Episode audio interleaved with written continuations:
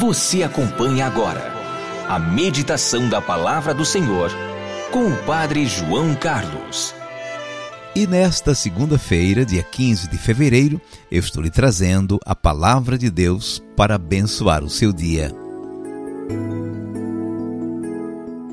Por que essa gente pede um sinal? Em verdade lhes digo, a esta gente não será dado nenhum sinal. Marcos 8, versículo 12. Os fariseus fizeram muita raiva a Jesus. Puxa vida. Eles, os mais praticantes da lei de Moisés, foram os que mais lhe criaram problema. Naquele dia, eles vieram e começaram a discutir com Jesus. Jesus gostava de dialogar com as pessoas. O diálogo é sempre útil para quem quer de verdade partilhar seus pontos de vista e se enriquecer com a verdade dos outros. Eles por fim, queriam uma prova, um sinal do céu. Queriam que Jesus mostrasse algo poderoso, algo forte, convincente, que tirasse todas as suas dúvidas.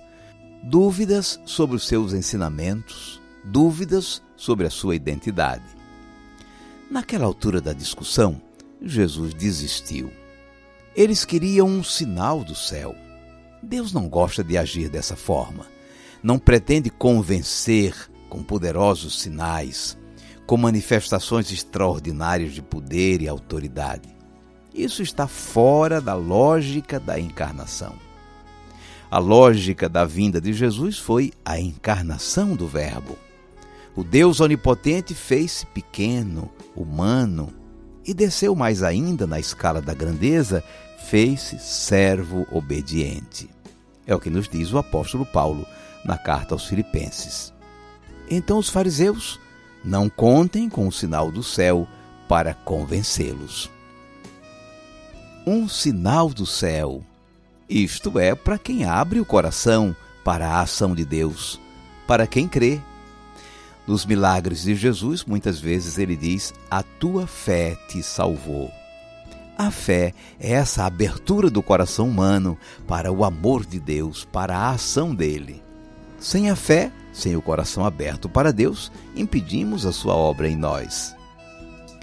Em Nazaré, Jesus não pôde fazer muitos milagres, porque o povo de lá não tinha fé.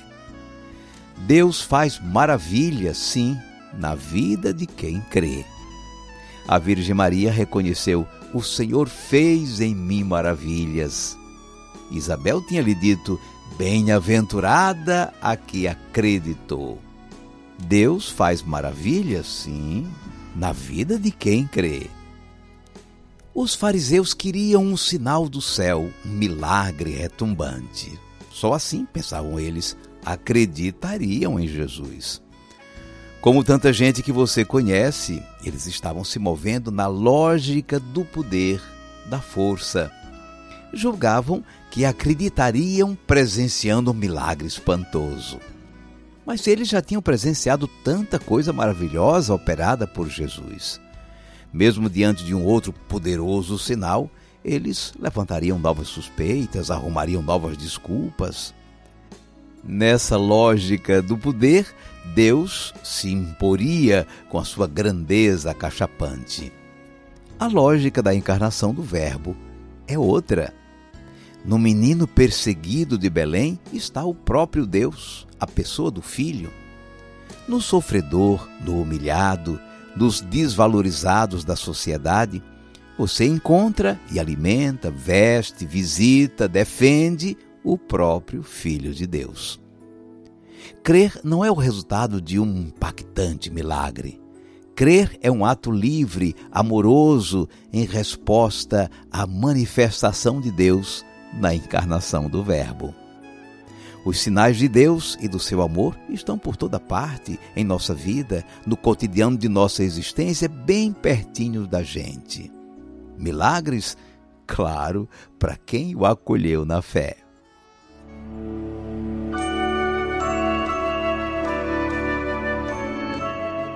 Vamos guardar a mensagem. Os fariseus queriam um sinal do céu para acreditar em Jesus. Olha o comentário do mestre. Por que essa gente quer um sinal? A essa gente não será dado nenhum sinal. E foi embora. A lógica de Deus é a encarnação do Verbo. Jesus veio nos salvar, assumindo a nossa condição humana, inclusive a nossa morte. Os sinais de Deus estão por toda parte no cotidiano de nossa existência. Coisas maravilhosas, graças, milagres continuam a acontecer na vida de quem crê. A fé é a porta aberta para a ação maravilhosa de Deus. Então não fique esperando uma impactante manifestação de Deus para passar a viver intensamente o seguimento de Jesus. A proclamação da palavra que vem de Deus na fraqueza dos evangelizadores, pede uma resposta de sua parte. Sua resposta é a fé. A fé é a aposta do amor que acolhe o Senhor na gruta de Belém ou na cruz do Calvário. Entendeu? Deus se manifestou em nossa fraqueza. E coisa maravilhosa. Por que essa gente pede um sinal? Em verdade lhes digo, a essa gente não será dado nenhum sinal. Marcos 8, versículo 12.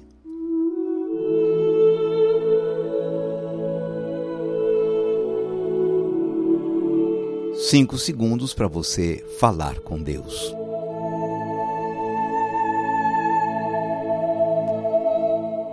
Senhor Jesus, a tua encarnação, que é a lógica de Deus, está na contramão de nossa cultura.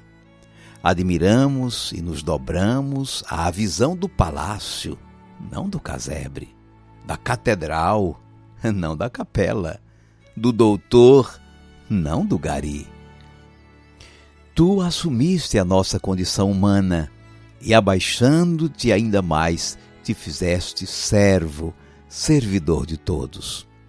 No mais humilde, te manifestas com maior eloquência. No mais sofrido, falas com mais vigor. No oratório humilde, resplende ainda mais a tua glória. Ensina-nos, Senhor, a tua lógica. Liberta-nos da lógica do poder e da grandeza. Seja bendito o teu santo nome, hoje e sempre. Amém. Por favor, incline agora sua cabeça. Vou invocar a bênção de Deus sobre você. O Senhor te abençoe e te guarde. O Senhor tenha misericórdia de ti. O Senhor te dê a paz. E te abençoe o Deus Todo-Poderoso, Pai e Filho e Espírito Santo. Amém.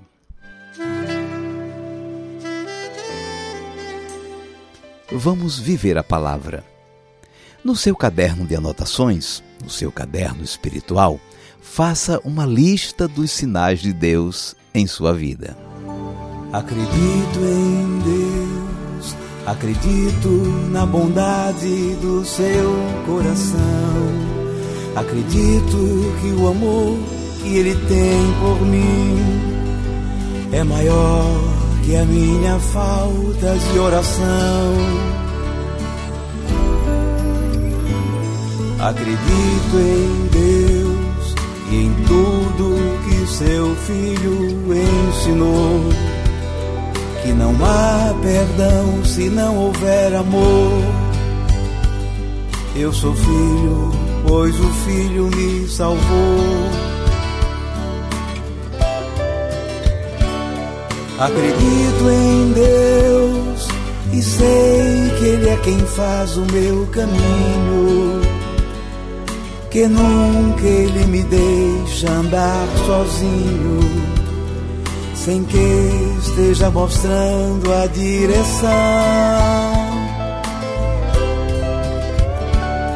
E por crer em Deus, eu sei que se me perco no caminho, com todo amor de Pai, todo carinho meu Deus me traz de volta pela mão.